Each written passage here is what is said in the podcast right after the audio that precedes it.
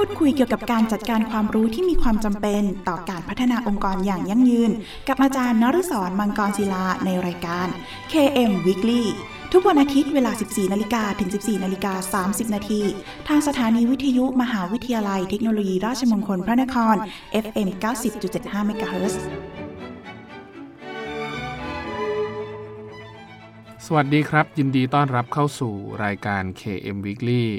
ดำเนินรายการโดยกระผมอาจารย์นฤศรมังกรศิลา กับรายการที่จะมาร่วมพูดคุยเกี่ยวกับการจัดการความรู้ ที่มีความจำเป็นต่อการพัฒนาองค์กรอย่างยั่งยืน พูดคุยกันเป็นประจำทุกวันอาทิตย์ เวลา 14นาฬิกาถึง 14นาฬิกา30นาทีทางสถานีวิทยุมหาวิทยาลัยเทคโนโลยี ราชมงคลพระนคร RMUTP Radio FM 90.75คลื่นสั่งสมปัญญาพัฒนาสังคมครับ คุณผู้ฟังสามารถรับฟังรายการของเราแบบสดๆ ผ่านทาง FM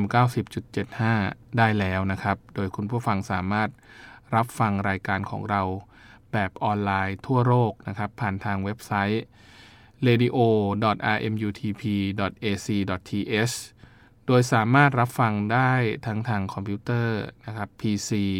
แล้วก็สมาร์ทโฟนได้แล้ววันนี้ครับ นอกจากนี้นะครับ คุณผู้ฟังยังสามารถฝากคำถาม หรือข้อสงสัยต่างๆนะครับผ่านทางกระดานสนทนา ในเว็บไซต์ของทางสถานีที่ radio.rmutp.ac.th นะครับหรือว่าจะโทรศัพท์เข้ามาก็ได้ครับ ที่หมายเลขโทรศัพท์ 02 665 3891 หรือทางโทรสารนะครับที่หมายเลข 02 282 5550 รวมทั้งอีเมลของทางสถานีครับที่ radio at rmutp.ac.th หรือถ้าไม่สะดวกช่องทางใดเลยนะครับ ท่านสามารถเขียนเป็นจดหมาย หรือไปรษณียบัตรเพื่อติชมรายการได้นะครับ โดยเขียนถึงรายการ KM Weekly สถานีวิทยุมหาวิทยาลัยเทคโนโลยีราชมงคลพระนคร เลขที่ 399 ถนนสามเสนเขตดุสิตกรุงเทพ 10300 และเมื่อทางรายการได้รับข้อคำถามต่างๆ เหล่านั้นแล้ว จะดำเนินการหาคำตอบมาให้คุณผู้ฟังทันทีครับ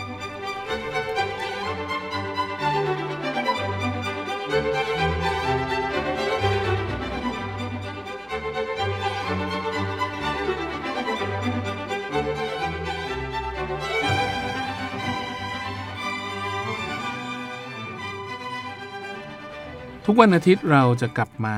อัปเดตประเด็นที่สำคัญเกี่ยวกับการจัดการความรู้ นะครับ โดยที่ในสัปดาห์นี้เราจะมาอัปเดตในเรื่องของวิธีการรีไซเคิลแบบมีประสิทธิภาพของสวีเดนกันครับ เมืองเอสกิลส์ทูน่านะครับที่ใกล้กับกรุงสตอกโฮล์มนะครับ เป็นหนึ่งในผู้นำด้านการจัดการขยะ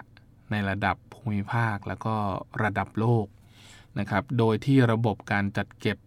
แยกขยะแล้วก็รีไซเคิลขยะ จากครัวเรือนที่มีประสิทธิภาพเนี่ยส่งผลให้เมืองเล็กๆ ในสวีเดนแห่งนี้นะครับ แทบจะไม่มีขยะที่จะต้องนำไปฝังกบเลย ฟังดูแล้วอาจจะรู้สึกว่าโอ้โหทำไมมันสุดยอดขนาดนี้นะครับ โดยความสำเร็จนี้นะครับไม่ได้มาจากทางการท่องเที่ยวท้องถิ่นของเมืองเฮสกินชูนาเพียงอย่างเดียว นะครับทว่ามาจากความร่วมมือร่วมใจของชาวเมืองนะครับที่ปฏิบัติตามนโยบายในการคัดแยกประเภทขยะอย่างเข่งขัดด้วยครับ อันนี้แสดงให้เห็นได้ว่าคนในพื้นถิ่นนะครับในแถบสแกนดิเนเวียนหรือในประเทศสวีเดนนะครับ โดยเฉพาะเมืองเอสเกนทูนาเนี่ยให้ความร่วมมือกับภาครัฐด้วยนะฮะ โดยที่พวกเขานะครับจะใช้ระบบคัดแยกขยะด้วยถุงขยะสีลุ้งครับ โดยถุงขยะสีสันชุดฉาดเจ็ดสีเนี่ยใช้สำหรับแยกขยะเจ็ดประเภทนะครับ โดยเจ็ดประเภทนี้จะมีเศษอาหาร กระดาษหนังสือพิมพ์ โลหะ ผ้า พลาสติก และกล่องกระดาษนะครับ โดยส่วนขยะที่ไม่สามารถรีไซเคิลได้นะครับ อย่างเช่น กระดาษทิชชู่ใช้แล้ว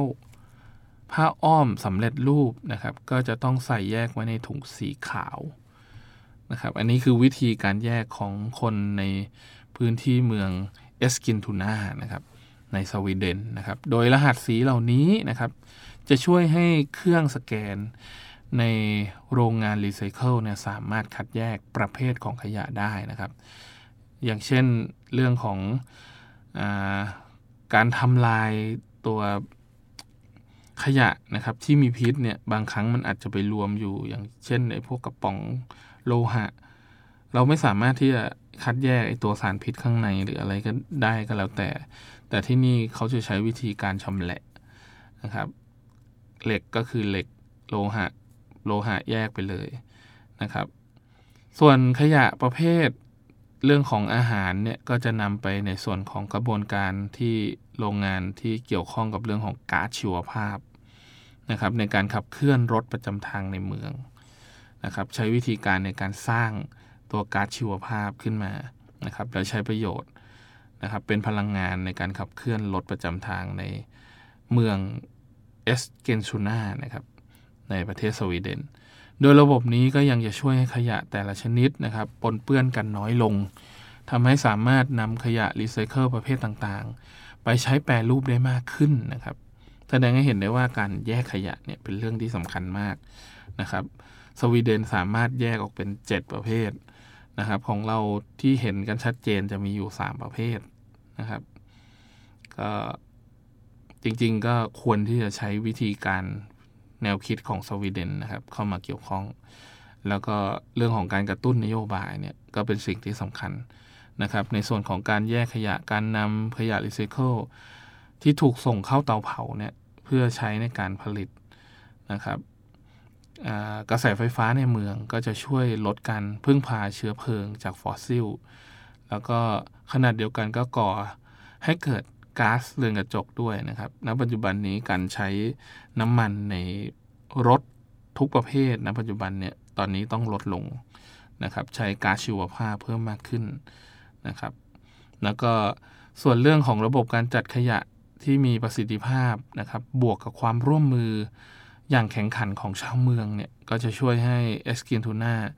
สามารถบรรลุเป้าหมายของสหภาพยุโรปหรือว่า EU นะครับ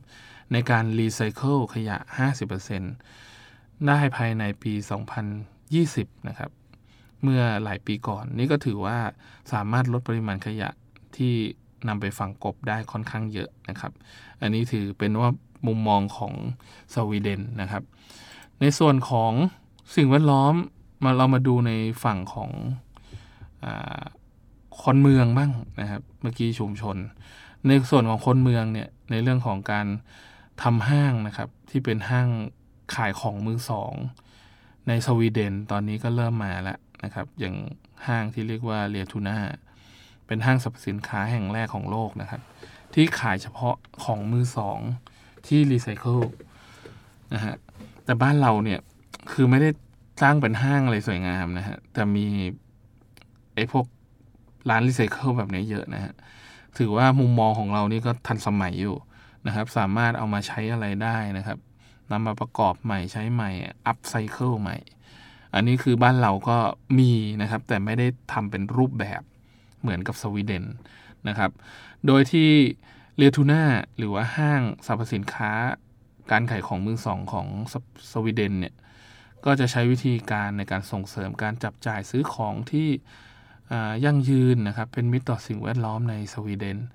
นะครับ โดยที่ห้าง ReTuna เนี่ยตั้งอยู่ในเมืองเอสกิลส์ทูน่านะครับ ใกล้ใกล้เคียงกับเมืองสตอกโฮล์มนะครับ ภายในสวีเดนนะครับ โดยที่ห้างนี้ก็จะมีเรื่องของการขายของมือสองนะครับ บริจาคจากประชาชนในเมือง หรือไม่ก็เป็นสินค้าที่ผลิตจากวัสดุแบบรีไซเคิลนะครับ ก็จะใช้ความชำนาญนะครับ เรื่องของการนำเสนอขาย การตั้งโปรโมชั่นนะครับสถานที่ตั้งในการใช้ตัวสินค้ารีไซเคิลนะครับบางทีเรื่องของการลดหย่อนภาษีก็เป็นสิ่งสำคัญ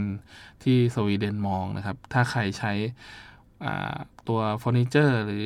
ผลิตภัณฑ์ที่ทำมาจากตัวสินค้าที่รีไซเคิลเนี่ยจะได้รับส่วนลดในเรื่องของการลดหย่อนภาษี อันนี้ก็เป็นมุมมองที่เกิดขึ้นในหลาย ๆ ประเทศนะครับ ซึ่งทีมงานก็จะคัดแยกตามหมวดหมู่นะครับ จากนั้นพนักงานห้าง จะไปเลือกสิ่งของที่ขายได้นะครับนำไปวางขายที่ร้านของตน หรือไม่ก็นำมาแปรรูปนะครับ แล้วก็ทำให้สินค้าชนิดนั้นเนี่ยมีการจำหน่ายตามแผนกต่างๆนะครับ อย่างเช่น ร้านขายหนังสือ ร้านอุปกรณ์ จักรยาน อุปกรณ์อิเล็กทรอนิกส์ ร้านเฟอร์นิเจอร์เสื้อผ้าแนววินเทจเหล่านี้ก็ถือว่าเป็นการแยกประเภทนะครับ เพื่อนำไปใช้ใหม่ได้นะฮะถ้าให้ชัดเจนเลยนะ ผมบอกได้เลยว่า วัดสวนแก้วนะฮะอันนี้ก็ถือว่า อยู่ในมุมมองของ ReTuna นะครับ คล้ายๆห้างในสวีเดนเหมือนกันนะครับ แต่เป็นเป็นมุมมองของอหลวงพ่อนะครับ ที่เห็น เรื่องของประโยชน์ในเรื่องของการรีไซเคิลเอาของมือสองที่ไม่จำเป็นของคนที่มีฐานะเนี่ยเอามาให้กับคนที่ไม่ค่อยมีฐานะมาใช้ต่อ อันนี้ก็เริ่มมีมีมานานแล้วด้วยนะฮะนะฮะแล้วก็นอกจากนี้ภายในห้างนะก็ยังมีโรงเรียนสอนออกแบบนะครับสำหรับคนที่มีความคิดสร้างสรรค์ในการนำเอาของมือสองมาประดิษฐ์เป็นสินค้าชนิดต่างๆนะครับ ก็จะช่วย เรื่องของการจ้างงานชาวต่างชาติที่อพยพเข้ามาในสวีเดนนะครับ เพื่อทำหน้าที่ในการแปลสภาพขยะเหล่านี้ให้สามารถใช้ได้ แล้วก็นับแต่เริ่มเปิดมานะครับในปี 2015 เรียทูน่าก็มีไรายได้จากการขายตัวสินค้ามือสองเนี่ยประมาณ 83.545 ล้านบาทนะครับ ก็คือค่อนข้างจะมีไรายได้ค่อนข้างดีนะฮะ 83 ล้านบาทนะครับ โดยปี 2018 เนี่ยก็มีเพียงห้างนี้ห้างเดียวนะครับ ที่มีไรายได้มากกว่า 40 ล้านบาทนะครับ ซึ่งผู้ประกอบการหวังว่าห้างแห่งนี้นะครับ ก็จะมีการเปิดห้างลักษณะเดียวกันไปทั่วเมืองในสวีเดนด้วยนะครับ โดยสวีเดนเป็นประเทศที่ให้ความสำคัญกับประเด็นทางด้านสิ่งแวดล้อม พอๆกับเนเธอร์แลนด์นะครับ โดยที่ 99%ของขยะในครัวเรือนเนี่ยจะถูกนำไปเข้าสู่กระบวนการรีไซเคิลนะครับ ในจำนวนนี้ราวประมาณ 50%เนี่ยถูกนำไปเผาเป็นเชื้อเพลิง ให้กำเนิดพลังงานนะครับ แล้วก็เผาขยะ ถือเป็นส่วนหนึ่งในวิถีชีวิตของคนสวีเดนนะครับ ส่วนใหญ่นอกจากนี้นะครับรัฐบาลก็ยังผ่านกฎหมายที่ตั้งเป้าให้ประเทศมีอัตราการปล่อยก๊าซเรือนกระจก ให้เป็นศูนย์ภายในปี 2045 ด้วย อันนี้เป็นมุมมองที่สวีเดนตั้งเป้าไว้อย่างชัดเจนนะครับ แสดงให้เห็นได้ว่าทุกคนในทุกเมืองในพื้นที่ของสวีเดนตั้งเป้าไว้นะครับ ว่าจะลดก๊าซเรือนกระจกที่ปี 2045 ให้ได้ครับ รับฟังเพลงเพาะๆจากทางรายการ KM Weekly สักครู่ครับ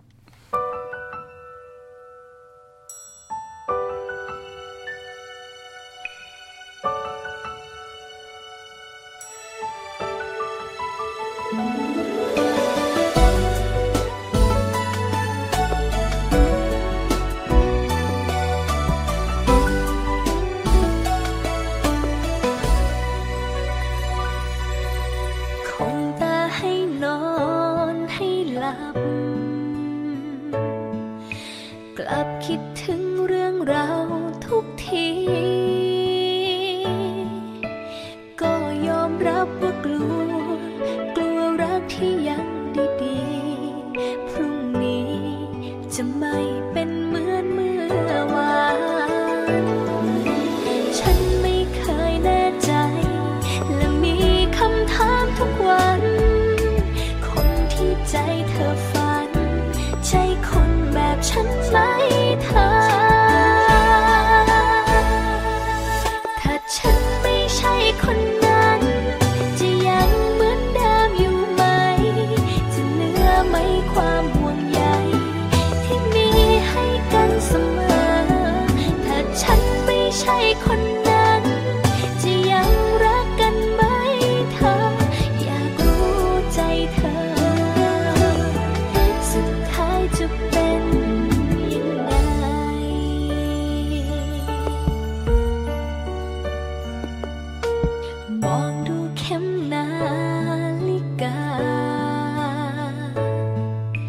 在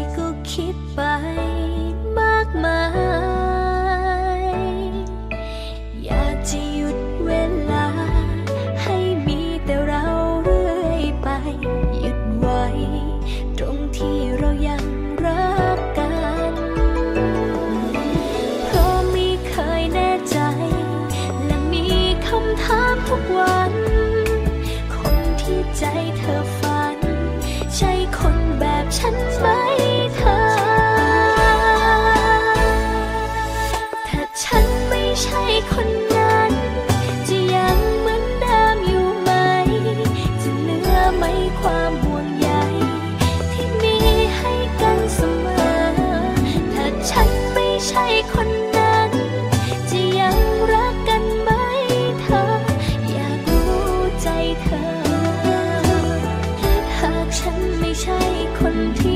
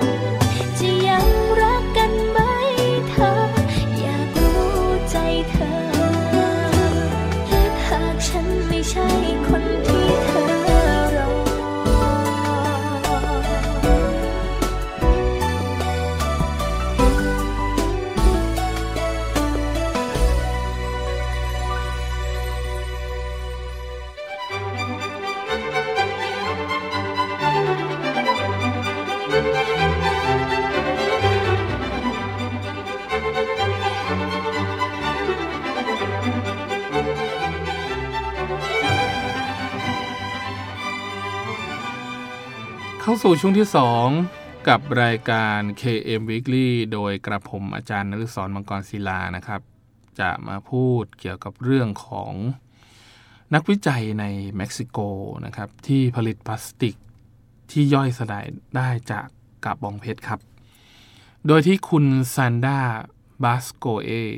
ออดิสนะครับ ค้นพบวิธีการเปลี่ยนใบกระบองเพชรให้กลายเป็นวัสดุ ที่มีคุณสมบัติคล้ายพลาสติกนะครับ โดยวัสดุนี้จะมีความปลอดภัยนะครับ ก็คือปลอดสารพิษ แล้วก็สามารถย่อยสลายได้ โดยมีความหลากหลายที่เรื่องของสีสันแล้วก็รูปทรงนะครับ โดยที่นักวิจัยชาวเม็กซิกันเนี่ยคาดหวังว่าสิ่งที่เธอได้คิดค้นขึ้นมาเนี่ยจะถูกนำมาใช้แทนในพลาสติกได้นะครับ อย่างเช่นเรื่องของกระบองเพชร ก็จะถูกนำมาใช้แทนพลาสติกได้ ได้หรือไม่เนี่ยนักวิจัยชาวเม็กซิกัน ได้ผลิตพลาสติกที่ย่อยสลายได้จากกระบองเพชรแล้วนะครับ โดยที่คุณซานตราปาสโกเอเปติสนะครับก็คือนักวิจัยของอูวิว่าได้เล่าถึงเรื่องของความคิดของเธอนะครับในเรื่องของการผลิตพลาสติกที่มาจากธรรมชาติ แล้วก็นำมันมาใช้แทนพลาสติกบางชนิดที่เราใช้อยู่ในปัจจุบันนะครับ เธอก็นำมาใช้แทนพลาสติกได้ามากกว่าหนึ่งครั้งนะครับ อย่างเช่นช้อน ซ่อมถุงวัสดุวัสดุที่ใช้แทนในช่วงเวลาที่อาจจะเร่งด่วนอย่างเงี้ยก็เราสามารถที่จะใช้ได้นะครับ หลังจากที่ถูกฝังลงดินหรือว่าอยู่ในน้ำสักประมาณ 2-3 วันอ่า ทั้งคนทั้งสัตว์ก็ยังสามารถที่จะกินได้หรือว่าย่อยสลายได้นะครับ ถ้าพลาสติกนี้ไหลลงทะเลนะครับ สิ่งที่น่าจะเกิดขึ้นคือปลาและสัตว์ทะเล ก็จะกินมันหมดไปนะครับ อันนี้คือสิ่งที่เขาคิดเอาไว้ล่วงหน้านะครับ แล้วก็เธอก็ทำพลาสติกแบบนี้นะครับขึ้นมานะครับ เพื่อใช้วิธีในเรื่องของการตัดใบต้นกระป๋องเพชร แล้วก็ปอกเปลือกมันออกมา แล้วก็นำมาคั้นน้ำแล้วก็แช่ไว้ในตู้เย็น จากนั้นก็เติมสารที่ไม่มีสารพิษนะครับ ลงไปตามสูตร แล้วก็นำมาทำเป็นแผ่นบางๆ แล้วก็ทิ้งไว้จนแห้งนะครับ การทำแผ่นขนาดเท่าไหร่นะครับ ขึ้นอยู่กับเรื่องของการเลือกใช้กระบองเพชรนะครับ อาจจะใช้กระบองเพชรประมาณ 3 ใบนะครับ ต้นกระบองเพชรก็ยังคงอยู่ในสภาพเดิม แล้วก็สามารถงอกใบใหม่ได้นะครับกระบวนการนี้ใช้เวลาประมาณ 10 วันนะครับ โดยที่แซนตราคิดว่ากระบวนการอุตสาหกรรมจะช่วยผลิตได้เร็วเพิ่มมากขึ้นนะครับ โดยที่เม็กซิโก มีกระบองเพชรประมาณ 300 สายพันธุ์นะครับซานตราก็กำลังจะวิจัยนะครับว่าสายพันธุ์ไหนที่มีคุณสมบัติดีที่สุดที่สามารถนำมาเป็นบรรจุภัณฑ์ได้ แล้วก็สิ่งที่ ซันตราคาดหวังไว้นะครับ ก็คือคงต้องใช้เรื่องของอพลาสติกที่มาจากกระบองเพชรเนี่ยไปยาวๆเลยนะครับ เพราะเนื่องจากว่ามันสามารถทดแทนพลาสติกที่มีอยู่เดิมได้นะครับ ที่ไม่สามารถย่อยสลาย จากปกติพลาสติกธรรมดาอยู่ที่ 450 ปีนะครับ ตัวกระบองเพชรนี้สามารถย่อยสลายภายในไม่เกิน 10 วันนะครับ อันนี้คือความต่างที่เกิดขึ้น อย่างชัดเจน เรามาดูอีกเรื่องครับ อีกเรื่องหนึ่งจะเกี่ยวข้องกับเรื่องของเปลือก lobster ครับ ที่สามารถแก้ปัญหาเรื่องพลาสติกล้นโลกได้นะครับ ในขณะที่เรากำลังเผชิญปัญหาเรื่องของขยะพลาสติกนะครับที่ล้นโลกอยู่เนี่ยก็มีข่าวอะไรเยอะแยะมากมายนะครับ ที่อย่างเช่นบ้านเราก็น้องมาเรียมนะฮะกินถุงพลาสติกไป ถ้าเป็นต่างประเทศก็เรื่องของวานนะครับ หรืออะไรก็แล้วแต่ที่เราเคยได้ยินมาก็เป็นวิธีการหนึ่งนะครับที่ชาวลอนดอนนะครับ ได้คิดสตาร์ทอัพตัวใหม่ขึ้นมานะครับ ใช้เปลือกของสัตว์น้ำเปลือกแข็งนะครับ ผลิตถุงพลาสติกชีวภาพ ที่เรียกว่าไบโอพลาสติก ที่ย่อยสลายได้ในธรรมชาตินะครับ โดยที่บริษัท c h e l s w o r k นะครับ ใช้เปลือกของสัตว์น้ำเปลือกแข็งเนี่ย อย่างเช่นกุ้ง lobster นะครับ มาทำเป็นพลาสติกชีวภาพ เพราะในเปลือก lobster ก็จะมี biopolymer ที่เรียกว่าไคตินนะฮะสำหรับวิธีการผลิตนั้นในขั้นแรกนะครับ ก็จะนำเอาเปลือก lobster นะครับ ใส่เครื่องปั่นให้เป็นผงนะครับ เพื่อสกัดเอาไคติน จากนั้นนะครับนำเอาผงไคโตซานนะครับ ที่ได้มาจากการผสมกับน้ำส้มสายชูเนี่ย จนเกิดสารละลายพลาสติกชีวภาพนะครับ ซึ่งสารละลายดังกล่าวสามารถนำไปใช้ทำผลิตภัณฑ์สามิตินะครับ อย่างเช่นถุงพลาสติกนะครับหรือว่าการใช้กับเครื่อง 3D Printing นะครับเราก็สามารถที่จะทำได้นะครับ ส่วนในมุมมองของผู้ก่อตั้ง s h e l l s w o r k อย่างอามีอัฟชานะครับ เป็นพลาสติกชีวภาพจาก เปลือกกุ้งลอฟเตอร์นะครับที่มีคุณสมบัติพิเศษสามารถต้านทานเชื้อรา แบคทีเรียนะครับ จึงเป็นวัสดุที่น่าสนใจในการนำไปใช้ใส่อาหาร อันนี้เป็นมุมมองที่ดีมาก ๆ นะครับสำหรับบริษัทนี้ที่เรียกว่า s h e l l s w o r k นะครับแต่คุณสมบัติที่สำคัญนะครับ ก็คือสามารถย่อยสลายเป็นปุ๋ยที่ไม่ก่อมลพิษได้ เมื่อใช้งานเสร็จเรียบร้อยแล้ว แล้วก็ คุณแค่ตัดมันเป็นชิ้นเล็ก ๆ แล้วก็โยนลงไปในกระถางต้นไม้นะครับ กลายเป็นปุ๋ยได้ทันที นั่นคือสิ่งที่อัฟชาร์ได้บอกนะครับ อย่างไรก็ตามแม้บรรดานักวิจัยนะครับ จะหวังว่าในอนาคตจะใช้พลาสติกชีวภาพเพิ่มมากขึ้นนะครับ ผลิตจากส่วนที่เป็นช้อนส้อมนะครับ แบบใช้แล้วทิ้งแพร่หลายมากขึ้นนะครับ แต่บางคนก็บอกว่าเราอาจจะไม่ได้เห็นถุงพลาสติกจากลอฟเตอร์ในเร็วนี้ เพราะว่ากระบวนการการผลิตไม่ได้มีราคาที่ค่อนข้างจะถูกนะครับ ก็คือมีราคาที่ค่อนข้างสูงมาก แล้วก็บวกกับอะไรหลาย ๆ อย่างนะครับ ที่ Shellswork อาจจะติดขัดในเรื่องของนโยบายอะไรที่อยู่ในประเทศนะครับของตนในการทำวิจัยด้วยนะครับ โดยที่ข้อมูลจากองค์กรสหประชาชาตินะครับ หรือว่า UN นะครับได้บ่งบอกว่าในแต่ละปีชาวโลกนะครับ ใช้ถุงพลาสติกราวห้าแสนล้านใบนะครับ อันนี้ผมย้ำหลายรอบนะฮะพลาสติกล่วไหลลงทะเลอีก8แสนล้านตันนะครับกำลังจะคุกคามสัตว์ทะเลนะครับ ภายในปี 2050นะฮะอันนี้คือมุมมองที่ผมพยายามสะท้อนอยู่ตลอดนะฮะ ว่า UN ได้ได้คาดคะเนหรือว่า forecasting ไว้เรียบร้อยแล้ว ว่ามนุษย์ไม่มีแนวโน้มที่จะลดใช้พลาสติกที่ที่เกิดขึ้นในปัจจุบันนี้ แล้วก็คนที่มีหัวคิดในเรื่องของการคิดนวัตกรรมใหม่ ๆ เนี่ยเขาสามารถคิดขึ้นมาได้ครับนะฮะอย่างเช่นเรื่องของการทำร้าน bulk store ที่ผมได้พูดไป นะครับ ใช้อุปกรณ์ที่เป็นแก้วขวดโหล หรืออะไรก็แล้วแต่มาซื้อของในปริมาณที่ตัวเองต้องการแค่นั้นนะครับ คล้ายๆ กับร้านโชห่วยบ้านเราแบ่งขายนะฮะไม่ต้องซื้อในปริมาณที่มากต้องเอาถุงขนาดใหญ่ หรืออะไรก็แล้วแต่ลดปริมาณขยะลง หรือการทำพลาสติกชีวภาพจากลอฟเตอร์อันนี้ก็เป็นมุมมองที่สามารถช่วยลดโลกร้อน ลดพลาสติกลงได้ นะครับ อีกส่วนหนึ่งนะครับ ตรงนี้ก็เราอาจจะดูแล้วว้าวนะครับ เศษหมักฝรั่งนะครับ ที่วัยรุ่นหรือคนที่ชื่นชอบในเรื่องของการเคี้ยวหมักฝรั่งเนี่ย จะต้องรู้สึกตะลึงนะฮะว่ามันสามารถนำเอามาทำเป็นถุงพลาสติกแบบชีวภาพได้นะฮะก็ ทุกๆปีนะครับ คนในโลกเนี่ยก็เสียเงินราวประมาณ 14,000 ล้านปอนด์นะครับ เพื่อซื้อหมักฝรั่งมาเคี้ยว แต่พอหมดรสชาติก็ขายทิ้งนะฮะโดยประเทศอังกฤษเทศบาลก็เสียเงินเราประมาณ 50 ล้านปอนด์ต่อปีในการทำความสะอาดนะครับ ถ้าเป็นสิงคโปร์นี่คือห้ามเลยนะครับ ห้ามนำเข้าตัวหมากฝรั่ง จะไม่มีให้เห็นใน ร้านสะดวกซื้อหรืออะไรก็แล้วแต่นะครับ เพราะว่ามันจะมีค่าใช้จ่ายในเรื่องของการทำความสะอาดอย่างที่ว่านะครับ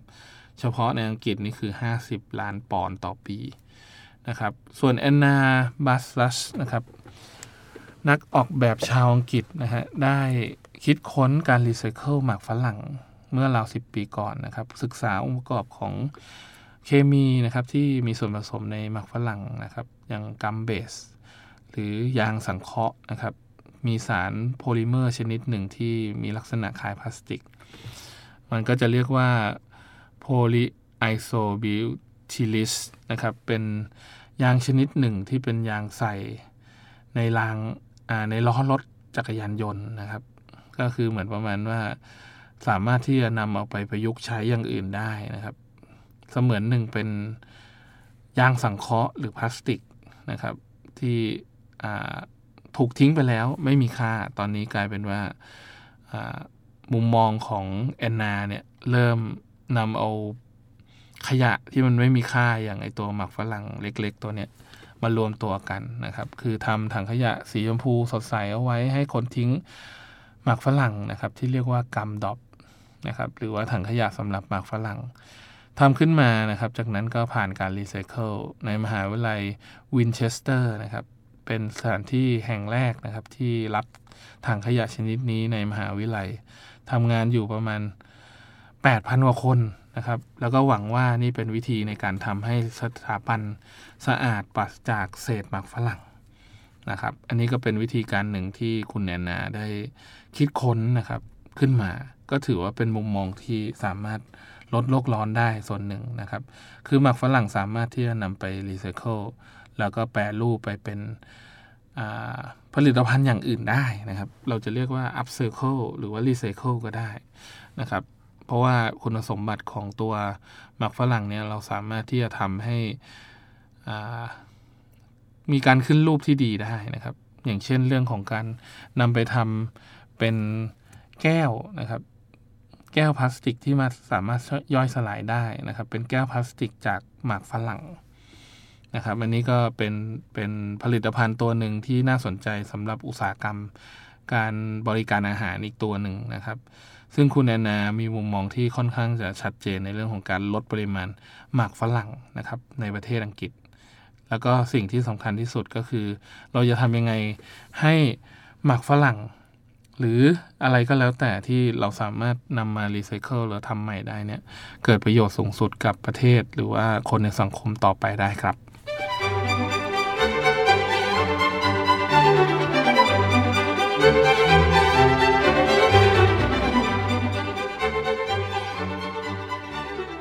มาถึงช่วงสุดท้ายของรายการแล้วครับ คุณผู้ฟังสามารถติดตามรับฟังรายการ KM Weekly ได้เป็นประจำทุกวันอาทิตย์เวลา 14 นาฬิกาถึง 14 นาฬิกา 30 นาที และถ้าหากมีข้อสงสัยต่างๆ นะครับ รวมถึงอยากติชมแนะนำรายการ คุณผู้ฟังสามารถโทรศัพท์เข้ามาที่หมายเลขโทรศัพท์ 02 665 3891 หรือทางโทรสารหมายเลขครับ 02 282 5550 รวมทั้งอีเมล radio at rmutp ac th หรือทางจดหมายหรือไปรษณียบัตรนะครับ โดยเขียนถึงรายการ KM Weekly สถานีวิทยุมหาวิทยาลัยเทคโนโลยีราชมงคล พระนคร เลขที่ 399 ถนนสามเสนเขตดุสิตกรุงเทพ 10300 และกลับมาติดตามรับฟังรายการ KM Weekly ได้ใหม่นะครับ ทุกวันอาทิตย์เวลา 14นาฬิกาถึง 14นาฬิกา30 นาที วันนี้ขอบคุณสำหรับการติดตามนะครับ ต้องขอลาคุณผู้ฟังไปก่อนนะครับ พบกันใหม่ในตอนต่อไปวันนี้สวัสดีครับ ร่วมพูดคุยเกี่ยวกับการจัดการความรู้ที่มีความจำเป็นต่อการพัฒนาองค์กรอย่างยั่งยืน กับอาจารย์นฤศรมังกรศิลาในรายการ KM Weekly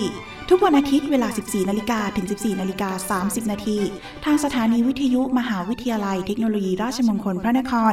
FM 90.75 MHz